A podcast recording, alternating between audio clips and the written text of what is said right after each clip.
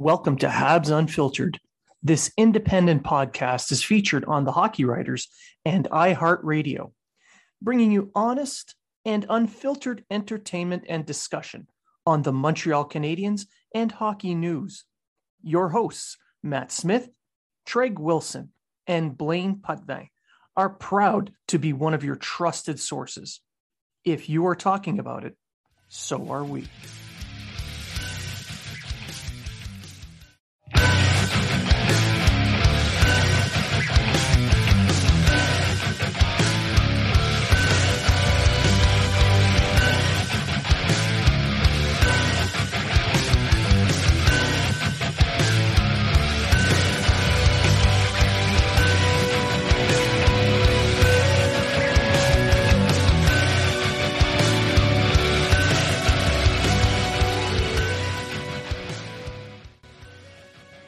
Welcome to Habs Unfiltered. Habs Unfiltered is featured on The Hockey Writers and iHeartRadio. This podcast brings you honest and in depth hockey discussion and entertainment. Our hosts, Matt Smith, Treg Wilson, and Blaine Pudvey, are proud to be one of your trusted sources for Habs and hockey news. If you are talking about it, so are we.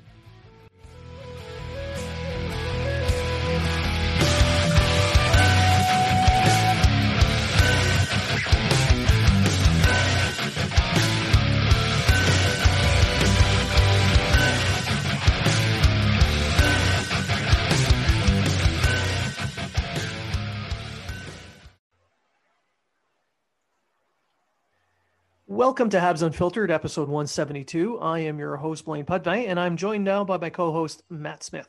Good evening. Treg Wilson sends his regards. However, he could not be here for this episode. He is uh, dealing with some personal issues at home. Um, but we've got a we've got a big show. There's a ton of things to cover for this episode. Um, I know the off season has been very short. We're barely a week into it, and there has been a ton of news dropping.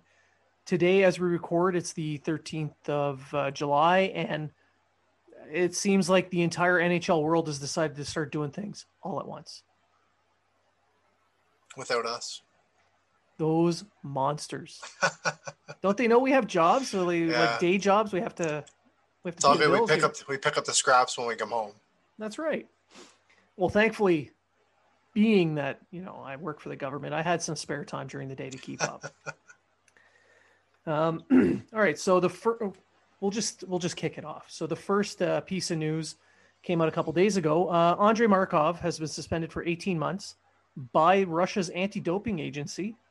Apparently, he didn't file his retirement papers, and uh, because of that, they still consider him a player. He hasn't been tested, so he's not allowed to be around KHL teams for 18 months. So, um, sorry, Ak Bars, you can't have your assistant coach. So I guess the Habs are going to hire him now to work on the power play. You know what? That could very well happen. Um, Ducharme came out and said that he's looking to looking to bring in a coach, and it's someone that's very well known to the organization. The only thing is, didn't leave the organization on the best terms, so I don't know if that's going to happen. But uh, we'll, we'll see. I, I would I would I would help him. I I would I would I would bring him back if I could. And that's always been a fan. you can give him a job while he's waiting for his papers to go through in Russia. Yeah.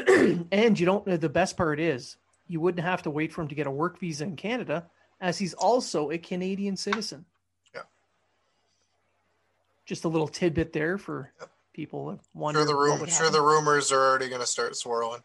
I've just started them just now. and tweets. um, and in a tweet when it happened. so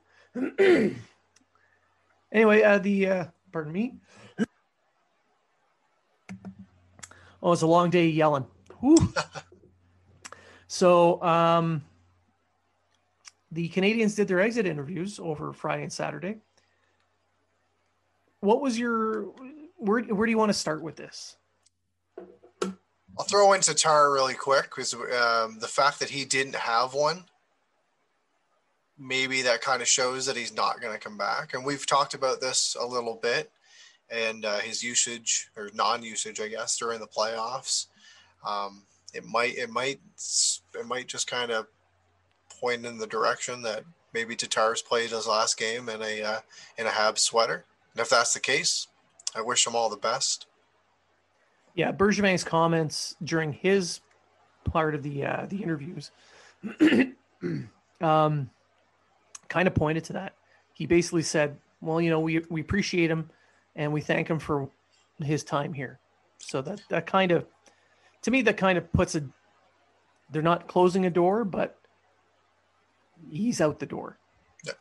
Another guy I want to bring up really quick, another guy that more than likely isn't going to be back that spoke was Eric Staal. And he had a, quite an extensive interview. And um, he, uh, he said some really good things about his wife, um, you know, being the rock that's uh, kind of kept his uh, family together while he's uh, chased a Stanley Cup with the Canadiens. And he said that his immediate future was to get home and be a dad and a husband. It's been over half a year being away from family, adding that the playoff run was memorable and it was very special to don the Habs colors. And he also uh, added that the uh, Canadiens were a uh, phenomenal group of guys.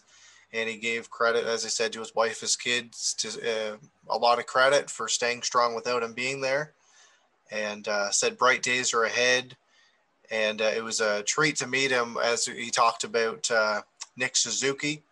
And then when he talked about Phil Danault, he, he said the quote, uh, "You win with players like Phil Danault."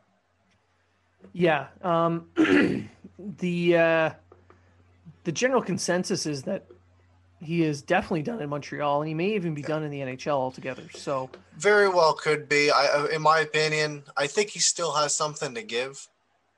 As a th- you know, in a third, fourth line role, maybe not playing all the time. Still a very respected player. He's won everything. Like he's a he's a very good player. I just think that he'd be better suited off going closer to home and uh, and being close to his family. He's he's been in the league for a long time, and someone will someone will give him an offer. Yeah, I mean, being from Thunder Bay, maybe it's uh, maybe it'd be good for him to go to Winnipeg or Minnesota on super cheap deal. And he's already been to Minnesota. Yep, yeah, right, and so. we're going to get into it later a very in the show. good season in Minnesota. Yeah, we're going to get into it later in the show, but Minnesota's going to need people to sign on the cheap. Yeah, especially in year three and four. Yeah. Or three, four, and five. Yeah. yeah. Yeah. Yeah. yeah. uh, shout but, out to Forty Creek and Nanaimo Cream whiskey, by the way. We're taking sponsors, by the way. Yeah. Um, so uh, yeah, so the next one I want to talk about then is uh, Corey Perry. Corey Perry had a great exit interview. He was, you could tell he was disappointed they lost, but he was so happy to have been in Montreal for this run. And, and he flat out said he wants to come back. He, he wants to experience Montreal for being Montreal, which to me kind of means he wants to see the fans. Yep. He wants to have a playoff run where the can you know where people are able to go to games and be around the city. So I think it's almost guaranteed. Like it's yeah. Yeah. He's not signed yet, so it's not guaranteed, but as close to a guarantee as you can get with a free agent for him coming back. Yeah, and I'll throw this out there because social media kind of got in a little bit of a, uh, I don't know, a little bit of a tussle, I guess. What? When, during people during, on social media got upset because they said you got a guy that's passionate that that shows that he wants to be back. Why haven't you signed him yet? Well, this is another guy you'd have to protect or leave unprotected during the expansion draft if they signed him now. And right now is a UFA. He doesn't need to. He's he can go wherever the hell he wants. But if he's making it very obvious that he wants to come back to the Canadiens I'm sure that's what's going to happen. It's just for now, for everyone that's listening right now, just calm down. There's a lot going on within the next week or so. Signings are going to start happening closer to free agency. We're going to see a, we're going to see signings within the Canadiens organization leading up to that, but it's probably not going to be until after the expansion draft. We got to know who's coming back, who's leaving. We don't know with Bergevin. He wheels and deals. He's very secretive. We'll we'll we'll see what happens, but you know, mark my words. I'm saying that Corey Perry is likely going to be back in a Canadiens uniform next year. What was that, Mark Bergevin? Your words? My words. yeah, it's um it, it gives Corey Perry the power to stay in Montreal if that's really what he wants at this point. Because if he's signed, then he can get picked up. You're right. Uh, we're going to have a full episode on uh, the expansion draft, uh, I think, in our next episode. So for now, we'll just carry on with the exit interviews. Yeah, I'll throw a little um, bit more into Perry. I do have some quotes here. Yep. I have quotes for all the players here that I that I wrote down. Uh, he said Corey Perry said that he intends to play hockey next year. Will love to come back to Montreal. He intends to play and like to return to Montreal to get the full Montreal experience. He also said that the Canadiens have a bright future, wants to be a part of it, and when he talked about Cole Caufield. He's going to be a tremendous player in the league for a long time. He's going to score a lot of goals. And let's hope that's the case. And you got to think too. I mean, bringing Corey Perry back, the the um, the leadership and the experience that he provided for these young players yeah. is it's immeasurable. I mean, yeah. you keep him around for another season, you have a full year of Corey Perry working alongside Cole Caufield yeah. you that can't hurt. Yeah. Well, it, will hurt other people when he starts, you know, you know, spearing them and stuff. But other than that, should be fine. Corey Perry's everything I wanted to see in Corey Perry coming to this team. Yeah, as a 36 year old Corey Perry, my expectation was somebody who can play with some jam, had some hands, but very little speed, and he he found a way to be effective despite yep. his lack of foot speed. That's right, and he and he looked because honestly, for me, he was one of the better players in the in the playoffs. He bled for the team multiple times. I'm actually yeah. kind of surprised he wasn't bleeding at the press conference. Well, I mean, he's not Gallagher. so, uh, yeah, I mean, I fully expect Perry to be back. We'll we'll get into uh, the our what the team plans are later in the show, but for now, yeah, I, I'm I'm I'm happy with what Perry provided, and I'm fully expecting him back next year. Um, one person I'm not expecting back next year is Joel Armia. Oh shit! Oh yeah, I went there. So I mean, I social media went on and on about this player, and he he's basically pricing himself out of the position. He's a fourth line player who can move up the lineup. There's no doubt. Uh, he's a big body, good at puck protection, can Very give you a few goals. Killer. Very good. Yeah, penalty good penalty killer. killer. Um, but he was ideally priced where he was at 2.8 million. But now with the playoffs he had, he's going to be wanting probably around three and a half to four, and that would be way too much for the Canadiens. And he even said it in his interview, in his exit interview, that he's not closing any doors. He wants to stay in Montreal. But to, to me, saying I'm not closing any doors also means I'm testing the market. Yeah, he said he told his agent they didn't want to talk about it until he got home back to Finland, right? So, which is perfectly understandable. You, you just had a long playoff run. You want to go home for a few days and relax and recuperate, and then you know refresh your mind a little bit, and then attack this with a, a look to the future without thinking about what I just missed out on. How about Jeff Petry? We Jeff found out. We Petry. found out what happened to his eyes. Uh, I mean, the guy passed out when they were resetting his hand. Come on, we we expect tougher, don't we? yeah, so it says uh, Jeff Petry says his pinky finger was broken when it got caught in the ph- photographer's hole in the glass. It was in a cast for a week. Was told it would need surgery, but that would have ended the, his season. So he didn't do that. He just taped his ring finger instead. And then this is the quote that he used. It was just the pinky finger. It went into the glass, turned sideways, and that was it. The eyes were because of when they were setting my finger back into place to put the cast on, I basically passed out and popped all the blood vessels in my eyes. sounds like sounds like a typical hockey player, right? Happens all the time. Yeah, happens all the time. Just re, just put that finger back into place and put me out, coach. Yeah, which is you know what it was It was, you know, don't, not to get in this too too deep, but it's very unfortunate that um, he and Weber both had injuries, hand injuries, and um, you could tell that uh, it definitely affected their affected their play. It, it definitely affected their shooting. Um, yeah. I was most concerned when he would just before he came out, and I, I, mentioned this on a previous show. My biggest concern was his passing. I mean, yeah. he'll be able to get some wrist shots on net, and uh, you know, you, you, you'd like to have the big clapper from the point, but at the same time, that's not really the most effective weapon. My yeah. concern was being able to get passes through traffic, and he did okay. I mean, he, clearly he was hampered by his hand, but yeah. I think uh, a full off season, fixing his finger, it's gonna it's gonna shorten some of his time, if you know, for his uh, off season workouts. Yeah. But he can still work on his cardio. He can still work on lower body, uh, in different ways. He won't be able to to hold on to a bar so he can do deadlifts or anything like that. But he should be fine come play, uh, come uh, next season. Come back and he's just gonna have like San Louis legs. They're just gonna be just boom. Yep. Yeah. Well, I mean, he's starting his new four-year contract at six point two five. Yeah. So time to earn it. I mean, he had forty-two points in uh, the fifty-six games, which prorated would have put him well over sixty points, which would have been a career season for him.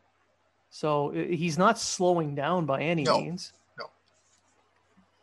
So I fully expect a, a, good quality season, 40 to 50 points out of him next year. Yeah.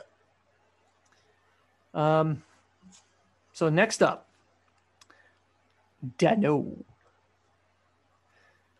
Uh, this is a tough one. It's really it hard because Danault finally found his niche. He found his role as the three C, the shutdown guy. He's not relied on for for the offense, but um, at the same time, he was hyped up pretty heavily as the guy. So what do you pay a three C that does a shutdown role, but that doesn't put up a ton of points? Do you give him the five and a half to six million he's probably looking for? Can't. No, no, can't. you can't. No. It if he wants more money, you can stretch it out over term. You can give him a five to six year deal. I think the key for me is his cap hit. Yeah. If you, they can keep him down to around a four, that's ideal. And maybe throw some signing bonuses in or something like that. Well, as long as the cap hit doesn't that's go right. above four, yeah. you can make it all signing bonuses every year. You're allowed to do that. Um, give him a, give him an extra year or two on term, just to ensure that he stays down on uh, on the actual cap hit. He's young enough where it won't be that big of a deal to give him a five year deal. Yeah. So. And he did comment on he did comment on this leaked contract that we talked about. Yeah, yeah, and that he he did say that it it it hurt him. It did affect him mentally. Yeah. And we fuck we know that. It definitely cleared. Did. It was yeah. obvious because he and, sucked. And and we talked about it throughout the season. It, first of all, is he going to come back? And he's playing himself out of that money. Yeah, but the playoffs, he turned it around because he, he did. He, he did. played the role he was asked to play. Yeah, and, and for him, it, it's all about the role. He wanted to be able. To, he was confused on what his role was going to be because he had been in the one C for a couple of years prior now, his role is more defined. Yeah. And keep in mind, too, uh, he's from the area. So he's got family there. There's support systems there.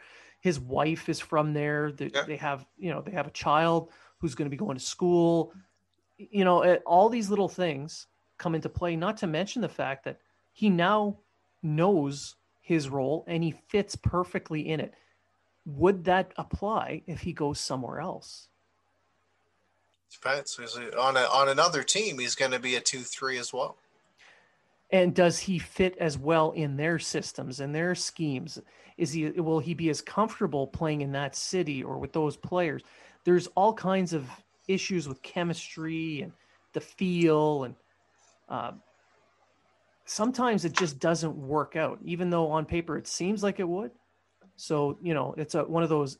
The grass is always greener on the other side, but is it really?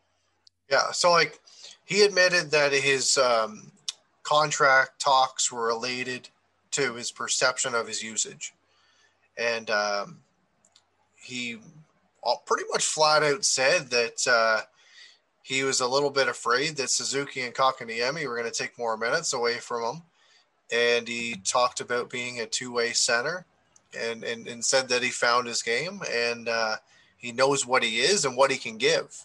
However, if he knows that, and he knows he's not a guy that's going to give you the big amount of points and play the shutdown role and be say, you know, Patrice Bergeron level type uh, type player that's that can really play on both sides, or a Sean Couturier or someone like that. How much money is he actually going to get? And, and, and it's going to really depend on uh, what Bergevin wants for free agency. It's to come. It's to come down to a lot of things.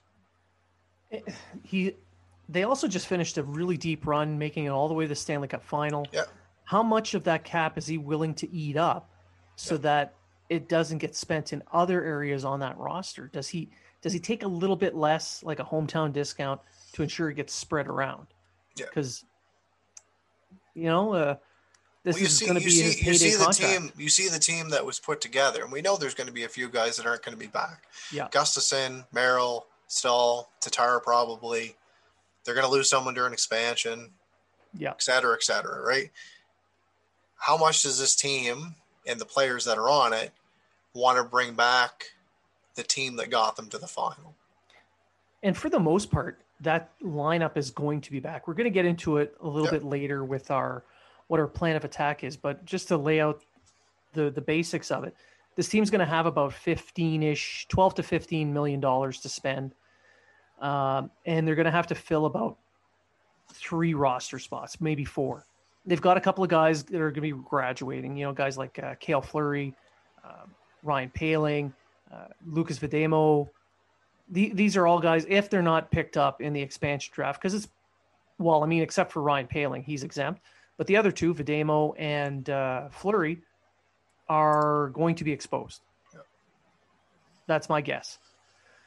So I don't see them getting picked, but they could be but these are guys that are going to be graduating next year. So it, you're looking at cheap contracts for young, talented guys who can fill lower uh, spots lower down in the lineup and provide that skill.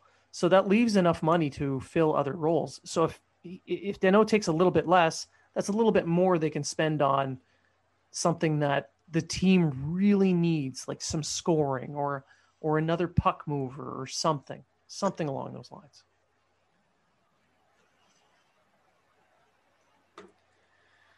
All right. Um, Anyone else you want to talk about before we move on? Anybody else's exit you want to talk about? Or our exit interview you want you want to talk about? Uh, we could. Uh, no, no. I mean, all the exit interviews were pretty much what you'd expect. Everyone was was super proud of what they had uh, what they had accomplished. They were all disappointed that they came up short.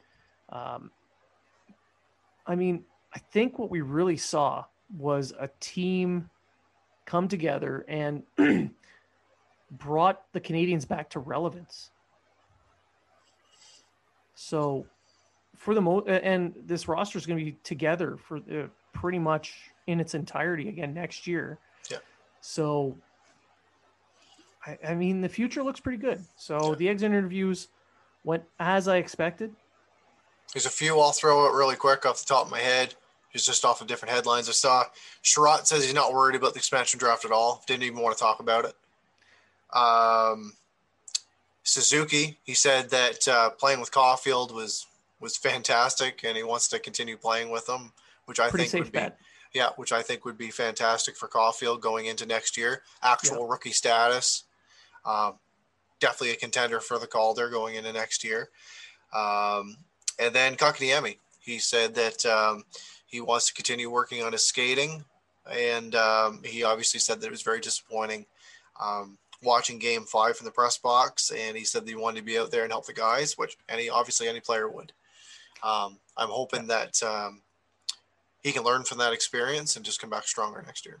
Well, if he comes back with uh, a better uh, and improves his skating, I mean, uh, he's he's still a lanky player. I Yeah. mean, he's he's a big, heavy guy, but he's still very lanky. So if he's coming back and his skating has improved a little bit better on that first step speed, a little bit better uh, with a bit of a wider gait, uh, a better stride. He's not falling as much. He's going to win more board battles because of that. He's Yeah. going to be able to get into open air, uh, open areas because of that. His shot will be able to get off quicker because of that. So if he can fix that, we'll see a massive leap in his progression. 100%. Yeah. So that's clearly something that they they sat down with him. Oh, Before he- absolutely. They were probably still giving him crap because he was late to his exit interview by about a half hour. um, all right. Um, any other players for you? That's it for me. That's All it right. for me. So we'll move on from the players to the coaching staff. And today, the 13th of July, they announced that Dominique Ducharme has signed a three year contract and he is no longer the interim head coach. He is the head coach, head coach. So that's good news for him. Uh, bad news for Treg, who's not here. This is probably why he's not here today. He didn't want to admit that he was wrong.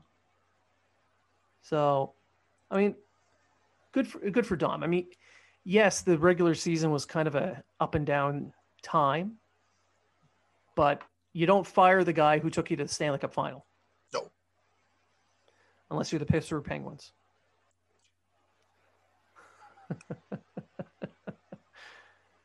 And um, it's as we're, we're going to get into this in a second, but um, we all kind of expected, you know, is Burrows going to be back? And uh, Ducharme kind of made it, kind of made it apparent that Burrows is going to be back, Richardson's going to be back, and as I mentioned earlier, he's looking to add somebody else. So Well, he wants them back. Whether they're going to be back, that's that's up in the air. well, He he's head coach. He's head coach. He can pick a staff. But uh, Richardson needs a contract. Maybe he goes somewhere else. Uh, Burrows, he, maybe he's offered the head coaching job down in in Laval, which we're going to get into a little bit later, Yeah. and he decides to go that route. We don't know, but at the very least, he said, "I like what we did. I want them all back. They've earned that right to come back." Yep. Um, he mentioned Sean Burke specifically as well. He's not sure if uh, Berkey's going to be in Montreal with his family, or if he's if they need to hire another coach to work with the Well, goalies. you gotta think. Well, Burke is the director of goaltending. That's right. right? He's not just the goalie coach. He's the he's the director. And they haven't laid out how they're going to approach no, they how haven't. Burke approaches his job. Like he was No. he was there during the playoffs, but from here on in, is he going to be the day to day goalie coach as well for the NHL guys, or is he going to be traveling around? Like they're not sure. Yep. So that's going to have an effect as well on who they add to the staff. Yep. So you know, hopefully they do come back. I mean, the coaching staff did a an admirable job, and the players all bought in, and so it would be nice to have most of them come back. There's going to be other names added to the li- uh, the uh, the assistant coaches list as well over the Yeah. summer. Yeah. Now, that takes us to Laval, and uh, Joel Bouchard flies the coop to join the San Diego Gulls of the Ah. Anaheim Ducks. Not see that one. Did not see that coming. No, no. Uh, I fully expected him to come back. They kept signing all these uh, local francophone players who played for the Armada, and Bouchard. Uh, people may not, some people may not have known this, but it, it was public be- knowledge. He used to be co-owner of the team. He still is, and he's he's still the vice president of uh, operations. So he still runs the day-to-day operations of the Blainville Boisbriand Armada while coaching. So seeing all those Armada players signed, you you thought, yeah, he's staying. Yeah. And then no, no, he's not. And I mean, good for him for trying to get a new a new challenge, but uh, word out of Quebec, uh, some you know some people had been mentioning that he left in part because he wasn't getting enough credit for the development or enough say in the development, which is a, I mean, I'm not going to get into rumors on that kind of shit. well, this is this is from the the voice of the Laval Rocket. Yeah. So, uh, Anthony uh, Marcotte. yeah, Yeah. he he stated that, and he doesn't just throw things out there. No, it's hard to say. So, He had the option to come back. Bergevin made that clear that Yeah. he, he either can come back in his role or join Ducharme as an assistant. that's right. The option was there. and he chose to go to San Diego, Yeah. and, and it likely because he has a clearer path to becoming a head coach in the More than, NHL like, more than likely. Yeah. With them. Yeah, Yeah. But it's hard to it's hard not to put credence to what uh, Marcotte uh, Marcotte was saying about ne- wanting more control. He had full control of a junior team while coaching, so maybe he fancied himself more of a GM, and that would not jive in Montreal. And, it might it might work out better for him in Anaheim, where he probably will have more of a say. Yeah, but you know what? It's it's it's disappointing because we saw how well Laval played this year. They were 29, 9, and 4. Um, and they went to 83, 67, and 24 over his tenure. Um, but as you said, he probably sees an easier path to the NHL. And you know, it's it's it sucks as we talked about possibly losing him to another team, whether it's uh, jumping in as an assistant to uh, to another coach somewhere in the NHL. Kind of surprised me that he did what we'll call a lateral move and go from an AHL head coach to an AHL head coach, but he he was wowed apparently from from um, from Bob Murray. So it, it is what it is. I wish him all the best. I can't say anything bad about him No, he did an amazing job. and um, hopefully whoever they bring in will be able to take this young core of players that the Canadiens now have and um, take Bouchard's work and just take the next step with them. Well, and that takes me to the next uh, the next part of this, and I've got a couple of names that I've been looking at. I mean, obviously, I mentioned Burrows earlier. I think Burrows is a candidate. So does Yeah. Elliotte Friedman. Yeah. I don't. I don't think he's going to go back to the AHL. I think he's going to stay as an I assistant with I Montreal. think so. I think so too. But he, it would be silly not to think of him as a as not Oh, being a candidate. Definitely on the list. yeah. Uh, you know, and I don't think anybody coach. and I don't think anybody would be disappointed. No, uh, but at the same time, I don't think he has the experience yet to be able to run the development of these players at the AHL level. Yeah. He's only a couple of years removed from being in, a player himself. Yeah, that's why I think uh, maybe a guy like Frankie Bouillon is not gonna is not gonna maybe be head coach, but you got to think. Uh, I can't even remember his name. I, I know what he looks like. I can't remember his name. The assistant that left with Bouchard to join San Diego, Oh, yeah, no, he's gone. right? I'm thinking that maybe Bouillon, instead of being, um, what is what what is the role right now? The One the coach. player he's dev- a player development coach. Maybe he'll stick on and take that assistant role with whoever this new head coach is going to be. Because he did join as an assistant after Burrows went up, and you know the team team still looked good. yeah. Um, you got to keep in mind too that Lava- uh, Montreal being in a unique market for being you know needing a francophone, um, using Laval as a method to develop coaches is the best way to be able to hire new NHL coaches. So. Uh, Joel get going off to Anaheim is fine. You can Yeah. always come back as a head coach with the Canadiens later on. That's right. That's right. Yeah. Yeah. Same with uh, Andre Tourigny and all these other francophone coaches going to other organizations. There is nothing wrong with that. Go No, there, not at all. learn, make yourselves available for the Canadiens when they need you. That's great. Um, but you need to keep training new coaches. So one name that I was looking at, well, I got a few, but um, there's uh, Louis Robitaille, who was the head coach in Victoriaville for five years, and he is now the Gatineau head coach and GM. So that's a guy who's been with, um, you know, been up and down through the programs. He's he's got experience as a head coach in management, uh, working with young players. So there's one name that I think Okay. would be a good fit. I got a couple as well. Well, They might be on what's your one of yours? too. Um, for me, a lot a lot of people were like, "Go get Benoit Groulx," and I'm like, "Well, Benoit Groulx is with Syracuse, and he's the head coach there. It'd and be he another. just signed a three-year contract. It'd be another lateral thing. However, when people are talking about Benoit Groulx, he's also got two French-speaking assistant coaches, That's right.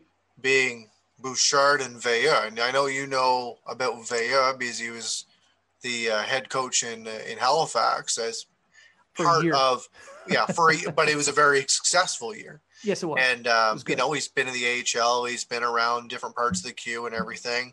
Um, I'm not going to say he's the, in my opinion, he's the favorite.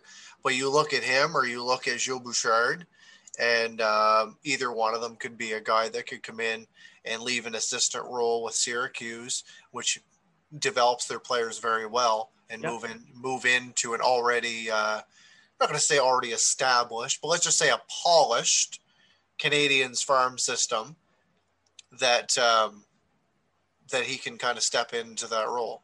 He could, and, and he's got the head coaching experience down in the queue. He was a head coach for five years.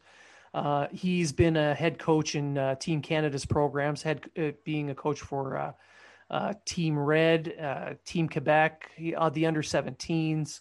So he's he's being he's been groomed to become a professional coach, an NHL coach. He's Yeah. followed the steps. He's done all the Yeah. Kind of like All what, those kind of like what things. Ducharme did. That's right. That's right. And, and he's Gilles Bouchard had um, some really, really good uh, special teams when he was the coach down in uh, the QMJHL. So he he knows how to run his bench. He knows how to set up his uh, his power plays and his penalty kill. I think he'd be a good fit. I really he was do. with the Huskies, I think. He was, yeah, Yeah. he was. So he's won in in in lower levels, and um, where was I going with this? Oh, he's got connections to uh, Trois Rivières as well. Okay. So he would be able to um, kind of bridge that gap between the two affiliates. So that that's another layer that would make him a viable option. Yep. And I do like your choice of Veilleux, the other uh, the other assistant coach. Um, I mean, nine years as a head coach in the QMJHL, uh, you know, three years as an assistant in the AHL. He's got the experience. He played, so he knows what it takes. So yeah, that'd be another really really good choice. I'd say one of those two are, probably. It's, I, I, I'd say they're probably both on the list, I would assume. and and, and then throw Burrows in there as well. Whoever they pick, though, it's a very uh, crucial time Yeah. for the Canadiens in this retool because this is when the real the the the tidal wave of prospects is about to start crashing on Yeah. the Canadian shores. There is one name that's out there. It's on social media. Guy Boucher, Guy Boucher. no, And for me, Guy Boucher, he's had moments in in his career as a coach, as a head coach in the NHL, that he found a lot of success. However, you come in as an AHL coach, your system kind of has to start to mesh a little bit with the head coach of the NHL. it has to be the same system. And right now, you take a guy that's more of a defense slash open type game that Bouchard play or that um, Ducharme plays, and then you you get a guy like Boucher that really plays a trap and is known for that. You know the the one three one etc. Yeah, that famous Um, game against Philadelphia. when he was a Exactly right, coach. and and yeah, I'm not going to count him out as a as a coaching candidate, but his style would have to change. Yeah, yeah, I can see that argument, but- for me, it's more: is he willing to take a step back to doubt- I becoming an AHL coach again? it. I do. Yeah, like he's got but a great but you job. never, but you never. Yeah, he's got a great job at RDS as an as a, a you know a color commentator. But it So- can be like it can be him, Mario Tremblay, Benoit Brunet, and they can all just they yeah, can call the they can call the game as they call the game. there you go, there you go. Save money that way, but. Yeah. I, I just don't see him taking a step back from because he was a successful NHL coach exactly. Why would he start over again?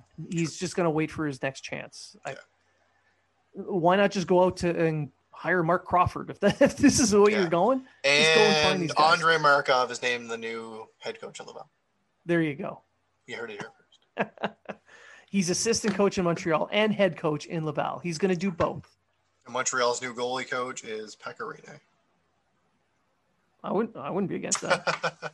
Stretch your legs. oh wait a minute, I'm all legs. So yeah, it- it's it really is a crucial time because there is that uh, that tidal wave of prospects that are coming because you know Yeah. they've had 29 picks in the last three years I think 11 just- more this year. and there's 11 more this year and we just saw the first wave really coming in with Caufield um, graduating up to the NHL, uh, Ylonen this year playing in Laval, he, who's excellent. Yeah. So we're we're going to see a lot of these guys moving into the AHL. Um, so whoever they pick is they're going to have to really f- buy into whatever the Canadiens are doing. Yeah. Again, I don't see Bouchard, uh, Guy Boucher being No, that guy. neither do I. But his name's out there. His name is there. It's on social media. So is Patrick was. So Well, yeah, Frank. it always is. It always is. He's going to buy Goalie coach, assistant coach, head coach, GM, president of hockey ops, new owner, fucking whatever, right? So, all of it, all yeah. of it.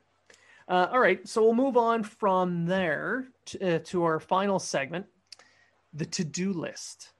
So we know that the expansion draft is coming. We know that the NHL entry draft is going to be right after that, and free agency just a few days later. So in the next two weeks, the table is set. So, what do you feel? I'll, I'll give my two cents after. What do you feel is the main key points of Bergevin's to do list? I think it's going to come down to what is going to happen with Jonathan Drouin. Is he going to stay? Is he going to go? Because obviously that's uh, you know five five plus million dollars right there on your cap. And if he's not going to be around, is he going to still be on the LTIR? Is he still going to be part of the organization? Is he going to be on the team, etc.? Is he going to move? Who you can't knows? let this. You can't let can't this just let it through the go, right? They they, They can't. can't. just let it go. Um, so for me, it's either looking after Jonathan Drouin and bringing him back into this team and hopefully finding his game and uh, making an impact with the Canadiens. I think that's going to be very important for Bergevin to do. Um, I would also look for I, I I like them to add a player at least to their top nine, if not their top six, to add a little bit of scoring. And um, I think that uh, they're also going to have to move, or they're going to have to bring somebody in that can move the puck on the on the uh, uh, from the back end, Yeah, yeah. I think other than Jeff Petry. Yes, Jeff Petry is a puck moving defenseman. For all the people that have tweeted me and DM me and said that Petry is a puck moving defenseman, they need more than one. they need more than one. That's not Um, Sorry, yeah, Gustafsson. so, so for your to-do list, I think you're. I, I agree with you. The first, the very first thing that needs to be done is deal with Jonathan Drouin. I don't think he's going to be back. I really it, don't. it, it's it's not looking like it's not looking good. Like no, no. you get you, everything, you go to the final without the guy, and then you've just you, we've heard very very very very little. but yeah, they made the final without him. But could they have done better with him? The oh, Canadiens are oh, that's missing scoring. that's exactly yeah yeah yeah. Nothing, nothing against them. No, no, and, And, and there's a lot of what ifs out there, but you have to go with the facts that they made it to the final without Jonathan Drouin. That's right. So for me, he is a trade chip. He for him to really go back to his NHL career, he needs a new start. And this has nothing to do with him asking for trades or this is just he needs to be separated from this situation. And the Canadiens, I know that oh man, a ton of people are saying just leave him unprotected and let Seattle take him. But at the same time, these are the same people that will bitch and moan incessantly oh, Hundred percent. if he You let a hits Frank, 50 to yeah, Yeah. You let a francophone player go. Yeah. Oh cetera, Oh my God! Look at him. He's got You sixty gave- points this You year. You gave him up for nothing. Now look what Sergachev's done, and yeah, Yeah, it's gonna exactly. be all that. Yeah, all of it. So for me, getting him out of Montreal is a key, but you can't just give him away. No. He has to be no, no, he has to be used to bring in something else. And that brings me to my second point, more scoring. The Canadiens need more goal scoring. Caufield uh, playing a full year next year will help, but you've just uh, Tatar is probably gone, more than likely gone. So there's a 25 goal guy. You need to replace those goals somehow, Yeah. and, and you don't want to just bring in some, you know, I know San Jose is trying to trade Labanc. Yeah. and he could score 20 goals, but Yeah. at four and a half million, eh, Yeah, no, It's a, no it's, thanks. a what, a, it's a what if. Yeah, he's a third liner, Yeah. and, and you can't. You're better off putting a little bit more money into it and getting a little bit better uh, skill player. I I would. There's a there's a guy that like he's gonna be a hot commodity, and is he gonna leave the team that he's on right now? Ovechkin. I I I, I love Alexander Ovechkin.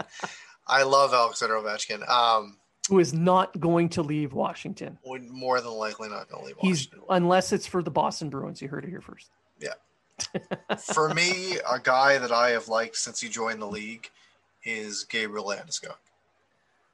Oh man, that's a tough call because But the, what the I- word is the word is today that they're they're not quite. Yeah, he's been their quite there. captain since he's been 18. Yeah. Right. So he's been 10 years now as their captain. Um, big part of that team. He's uh, he can he can he put up almost a point a game this year. He puts up big minutes. He can play a physical style. He's he's been a leader on this team, as I said, for 10 years. I would welcome him with open arms. However, there is going to be so many teams that are going to be trying to get this guy. Of course, but what kind of how much money is it going to take? Because you can't just build through free agency. You can't. mean, you can't, and we've seen that with with some big contracts that have come out. Two of them were bought out, right? Yep. Well, yeah, but two of them were bought out today. pardon me. Uh, but yeah, um, there's rumors right now that Duchene's going to go um, unprotected. Eight Yeah. million dollar, eight million dollar cap hit, second year in or two years into his deal. Two years removed from saying no to Montreal. So there you go. And he, uh, Suzuki has outscored him over those two years. Yeah. But you know what? Montreal wanted him. They really did. He did. Yeah. Sometimes. and, and, and you can't re- and you can't really compare the two. We don't know how we would have done in Montreal, so we can't really compare there. All we have to go off of is the numbers that he has in Nashville. So it's not really fair to do that comparison. But um, But at the same time, sometimes the best moves that you make are the moves that you don't make. well, it opened up eight million dollars plus because he probably would have had to pay him more to come to Montreal. Well, throw that eight million dollars in and give or take, let's just call that Anderson's contract and most of Toffoli, and you know Anderson and Toffoli. Which would Right. you rather have? Okay.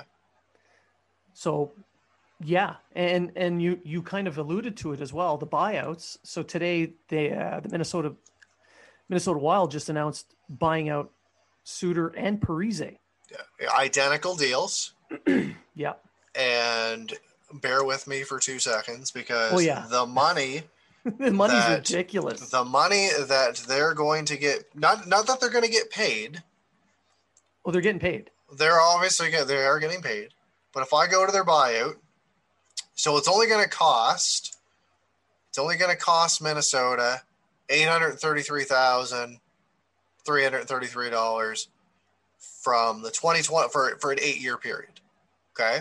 However, cap hit year one two point three, year Per two player. per player. Yeah, so X two.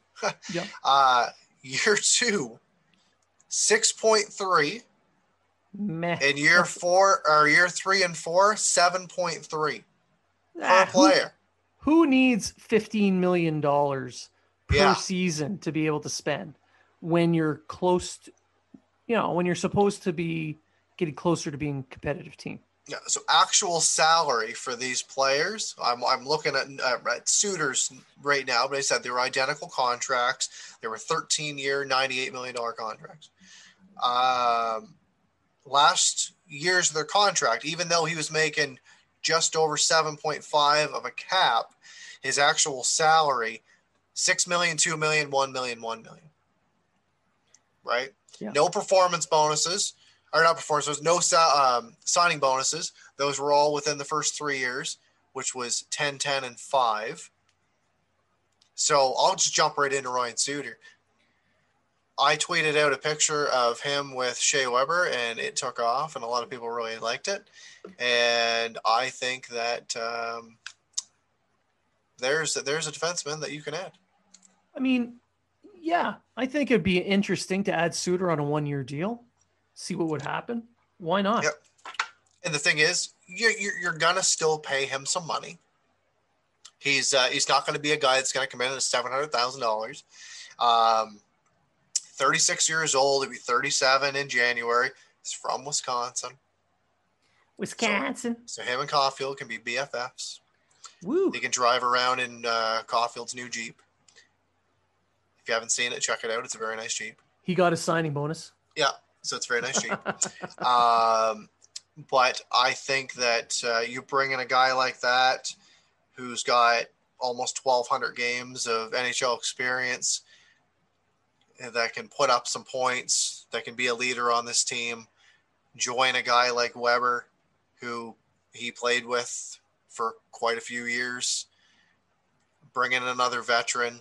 I, I, I compare I compare him to kind of like what uh, like when Shattenkirk, right? So Shattenkirk had his big contract, was bought out, went to Tampa, won a cup with them, and played pretty well.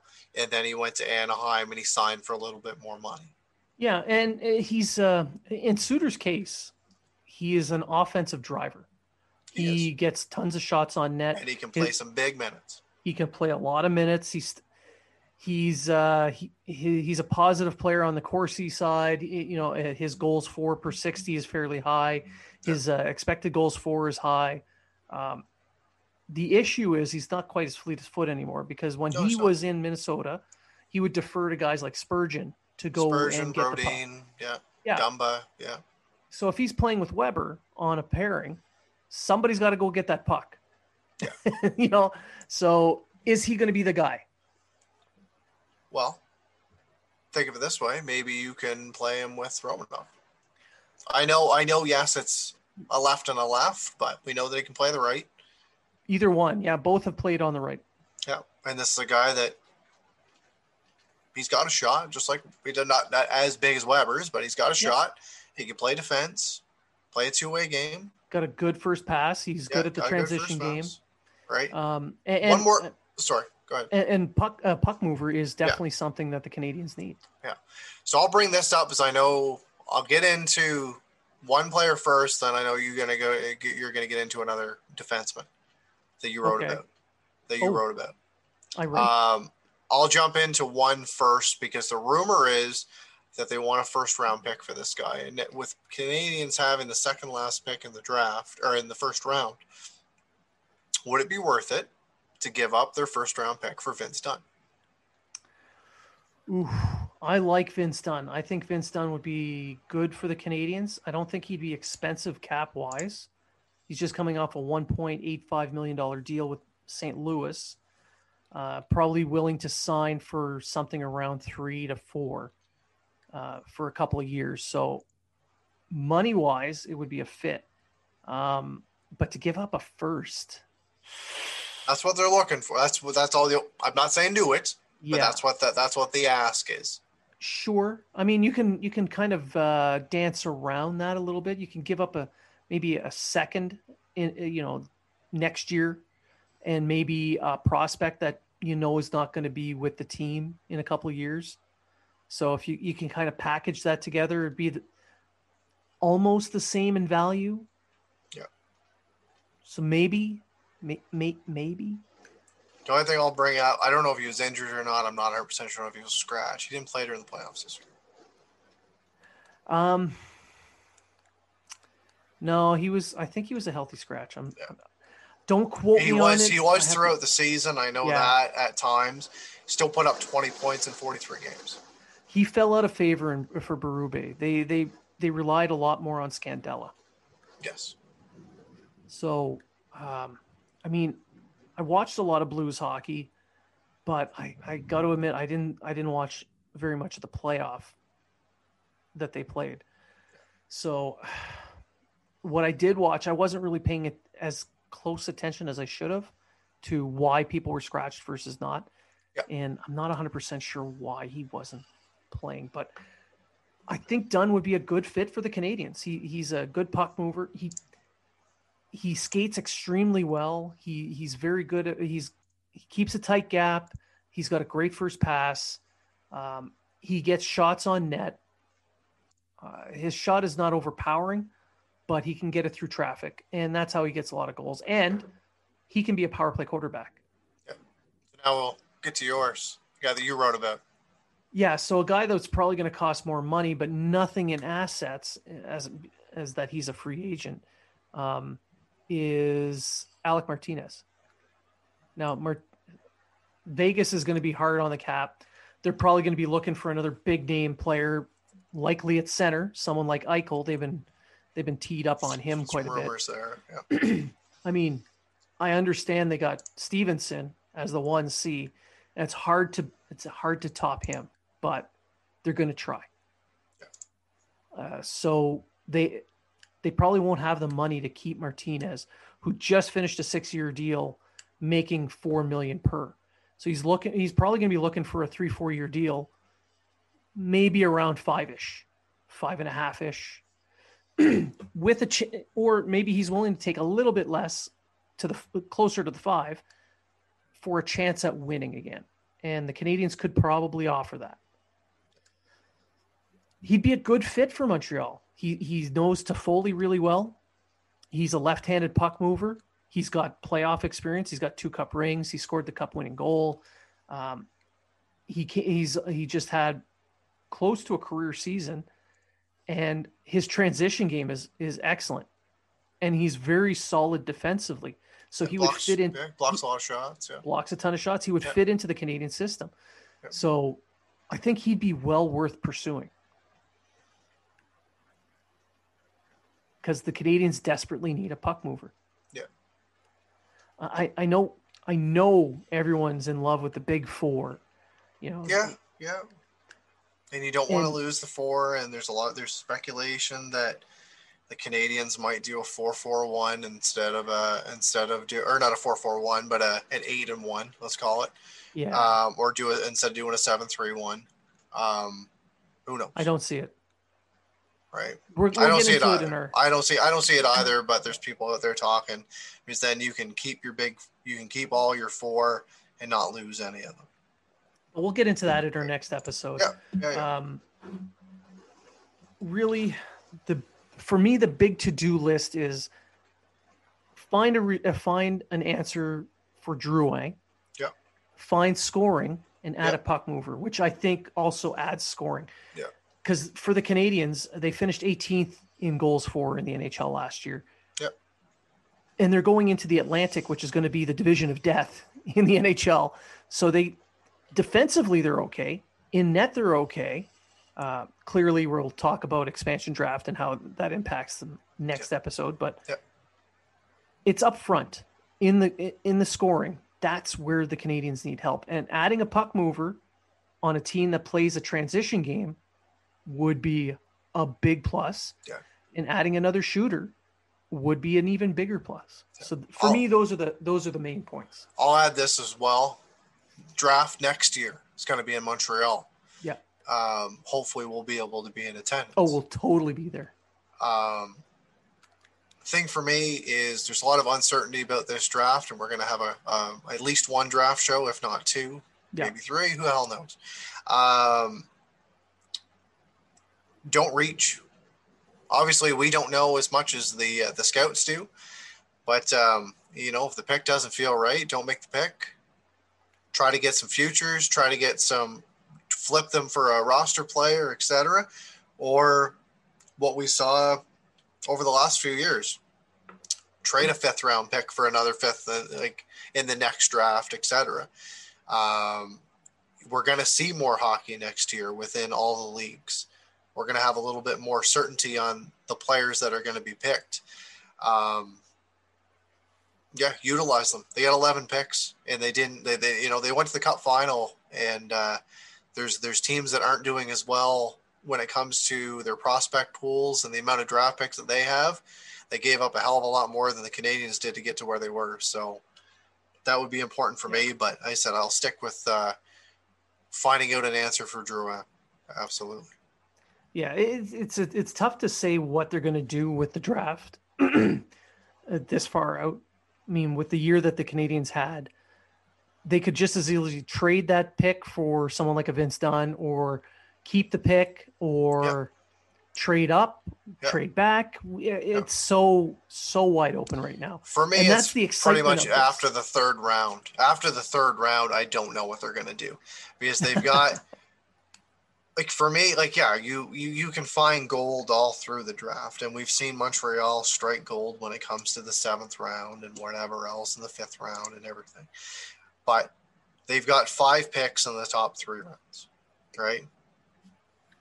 So I'm to say hit the home runs there if need be. They got multiple fourths. They got a fifth, sixth, and a seventh. Do what you can with them, but I said don't reach. No, I, uh, you know, with the way everybody's draft lists are going to go this year, because like you said, it's going to be, uh, for the lack of viewings, it's going to be uh, the Wild West out there. Yeah. I fully expect the Canadiens to be trading up. Once they hit the fourth round, they'll start trading up so they can get the guy they want on their list. Yeah. I'm, I'm declaring it now. Yeah. yeah. Package a fourth and a sixth to move up or whatever. Yeah. Do whatever you got to do. Yeah. Yeah. If you want to move up two spots to get that guy you really want, they're going to do it. So, um, all right. Well, I think that does it for today's episode. Uh, I'd like to thank everyone for listening, and as a reward, I, am going to share some uh, some promo codes. So, BuiltBar.ca will give you uh, .ca BuiltBar.com will give you 10% off your purchase if you use the code unfiltered20. Uh, great, great protein bars. Uh, you just go online, you, they've got all kinds of new flavors that are coming out. Uh, there's some other special flavors that are going to be, uh, I think they just came out with a, a, new mint flavor. Give it a try, get 10% off. You never know. Um, East Coast Lifestyle can give you 20% off when you use the code unfiltered20. And you can buy anything on their online store and save that 20%. And if you go to seatgiant.ca, if you want to go to a concert, you want to go to a sporting event, uh, you want to buy tickets to the NHL draft, for instance, anything come like meet, that. Come meet us. Yeah, come meet us. Um, any sporting event, any concert, just go to seatgiant.ca, use the promo code unfiltered20 and save yourself 35% on your purchasing fees, which is a significant savings. I'm going to be I'm going to be honest. I I bought some tickets with the, uh, through them before. That's a lot that you're saving. So this is our gift to you. Um, and I want to thank you for listening. All our new listeners, we we welcome you guys with open arms. Our regular listeners want to thank you for being loyal and you know making us one of the shows that you like to listen to. We we love listening to other podcasts as well. So hey, if we're in your list, we're happy. Uh, Matt, do you have anything last words you want to pass on? As always, the more followers we get, the um, you know the the you know the happier we are to do these kind of shows for you guys. We we do this for we do this for you guys, and um, and some money. Yeah, and um, but you know what? The more followers we get, the more publicity we get, the more we can reach out to certain individuals. We can run different contests. We can do giveaways. And we've succeeded throughout the playoffs, giving away um, artwork. We gave away uh, some Funkos, etc. These are things that we enjoy to do, and we, we're, we're looking to to uh, to reach out to some other organizations and some other individuals to to get some of these items that we can give do giveaways, and um, that's made possible by by you guys. So thanks so much for uh, for listening to our show and uh, and for following us on Twitter and other social media platforms. And uh, we we look forward to uh, a, a, very busy few weeks with the uh, Seattle expansion draft, the NHL draft, and the uh, and free agency. It's an exciting time to be a Habs fan. And uh, we do make a little bit of money on this, not very much, but what we have made, we've just turned around and donated that to the Canadiens, uh, the Montreal Canadiens Children's Foundation. Right. So thanks to all of your listens, all your clicks, your interactions with us, we were able to earn enough money to give uh, the Montreal Canadiens Children's Foundation $325 to help with their program. So um, thank you. Thank you very much. Uh, this is a labor of love for us. And what, what little we do make, we, uh, we like to give right back. So let's, let's more than happy to keep doing that. So uh, again, thank you for listening. We appreciate you guys doing that. Uh, share, share, share and remember, if you were talking about it, so are we. Have you ever needed a fragrance that matches your every social media post? Well, if you're on Twitter after dark and feel a little angry, you can wear Firebergy. This fragrance is available on every social media site. Firebergy. On every message board. Fire Firebergy. So when you need to smell like your social media accounts take a bath in Fire Berkey, you'll need no other fragrance.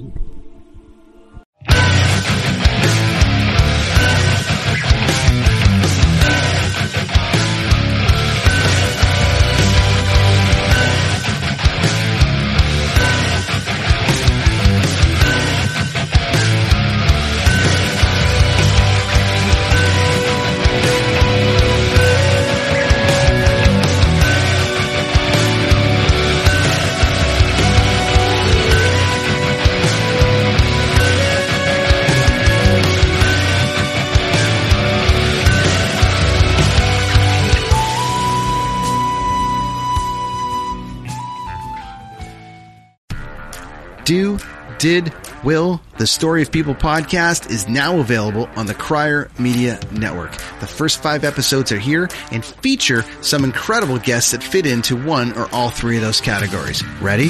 Tara Sloan from the San Jose Sharks, Undercurrent podcast at NBC Sports. Marianne Iveson from Iveson Voice and the Let's Take This Outside podcast to talk about the world of outdoors as well as voiceover land. Ariana Hunsicker, future Canadian Paralympic swimmer, already winning tons of awards for this country. Scott McGregor from the Hot Wallet podcast to dumb down the world of crypto, Bitcoin, and NFTs so you don't have to. And Jackie Holowati from Climate Pledge Arena in Seattle, Washington, the first net zero carbon certified arena on the planet. Wherever you get your pods, wherever you watch your pods, and on the Crier Media Network. The Podcast Super Friends is a monthly meeting of five podcast producers. Hi, I'm Katherine O'Brien from Branch Out Programs in Baton Rouge, Louisiana. I'm John Gay from Jag in Detroit Podcasts. I'm Matt Cundill from the Sound Off Podcast Network. I'm David Yas from Pod 617, the Boston Podcast Network. And I'm Johnny Peterson from Straight Up Podcasts. Together, they form the Podcast Super Friends, an alliance of podcast masterminds sharing best practices, insights, and discussions to help make you a better podcaster. Follow or subscribe to the show on Apple Podcasts, Spotify, Google Podcasts, or at soundoff.network.